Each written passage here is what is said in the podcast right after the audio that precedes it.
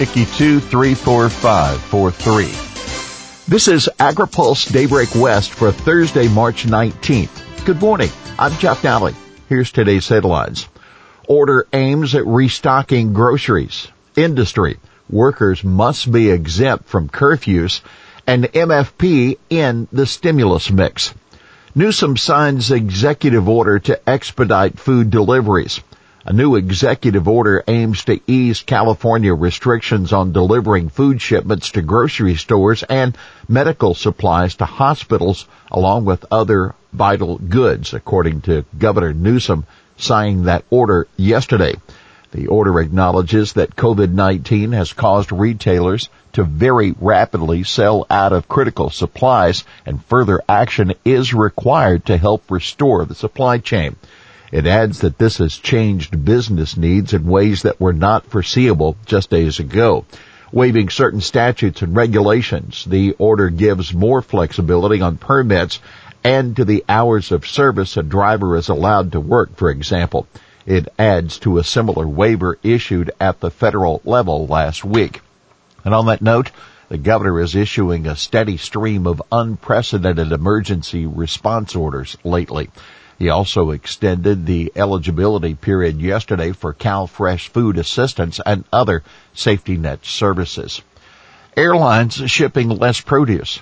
As the number of passenger flights dramatically decreases, so does the amount of cargo space available for shipping agricultural products. That according to a report by the trade journal Ag Alert. Vegetable growers are feeling the crunch now while cherry and berry farmers will likely be experiencing steep shipping costs that due to more competitions for space. Dairy Families recommends vulnerable farmers self-isolate. United Dairy Families, an advocacy group formed to stop dairy quota, is urging dairy farmers over 65 and those with health conditions to shelter in place as much as possible. We understand that this is not easy, especially when your livestock depends on you and your employees, the groups wrote in a statement. We recommend finding ways to be creative as we embark on finding a new normal to daily life. Now keep in mind, the city of Fresno joined many other cities and counties across the state in issuing an order to shelter in place. It began at midnight last night and will continue through at least the end of the month. In national news, industry appeals for worker exemptions. The nation's agriculture and food sector continues to mobilize to try to head off supply chain disruptions amid the coronavirus pandemic. More than 60 industry groups are appealing to the Trump administration as well as state and local officials to classify food industry employees as essential workers exempt from gathering restrictions and lockdowns. A federal exemption should be granted if necessary, even if it requires congressional action, the groups say in a letter obtained by AgriPulse. Some states have clearly exempted food, beverage, and consumer packaged goods manufacturing plants from curfews and gathering restrictions, but others have not. The letter says this lack of uniformity is leading to significant confusion and could further deteriorate if a level of consistency across states and municipalities is not achieved quickly. The groups also say that all food transportation should be considered as, quote, food for emergency restocking of stores under the Transportation Department's emergency declaration waiving hours of service limits. Yesterday, an exemption was announced for hauling livestock. In some other COVID-19 developments, farm groups are asking the State Department to speed the approval of H-2A workers following the suspension of regular visa processing services in Mexico. FDA is also taking a number of steps in response to the crisis, including suspending routine surveillance inspections out of concern for their own workers and state agency contractors who perform the inspections.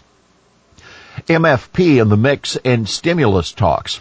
Senators are rushing to negotiate a deal on a $1 trillion stimulus package that lawmakers hope to get to the White House within days. There have been active discussions about including a provision in the stimulus to top up USDA CCC spending authority so that it can make another round of market facilitation program payments to farmers. That according to Senate GOP whip John Thune, a South Dakota Republican. Farmers are now being hurt not just because of the tariff wars, but also the impact the pandemic is having on markets, he said.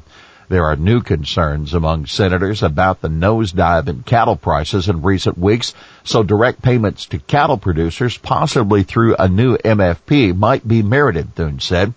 Keep in mind, Thune cautioned that there are a lot of moving parts to the negotiations over the stimulus package. By the way, Separate from the stimulus issue, the White House is asking Congress for emergency funds to cover the rising cost to USDA and other departments and agencies of responding to the coronavirus pandemic. The administration also is seeking new legal authority from Congress, including a provision allowing USDA to extend the repayment period for marketing assistance loans. Emergency food aid clears Senate.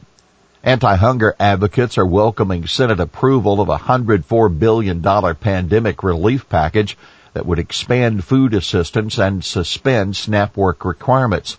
The bill now goes to President Trump for his signature.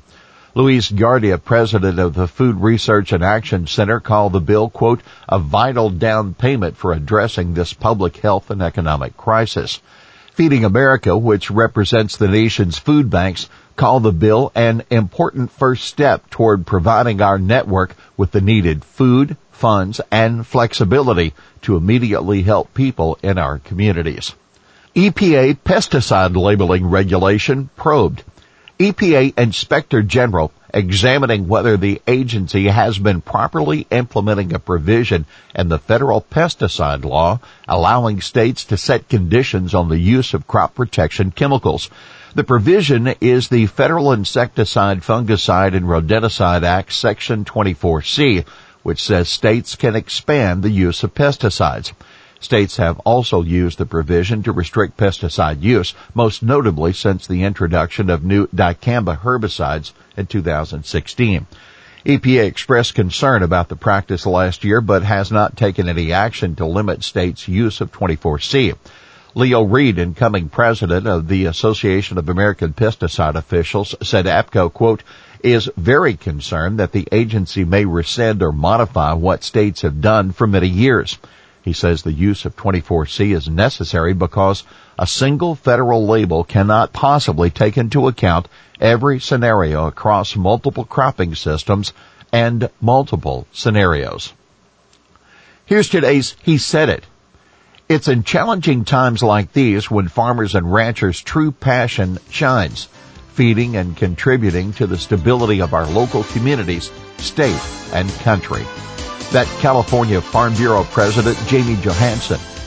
Well, that's Daybreak West for this Thursday, March 19th. Brought to you by FMC. For the latest news out of Washington, D.C., visit agripulse.com. For AgriPulse Daybreak West, I'm Jeff Nalley.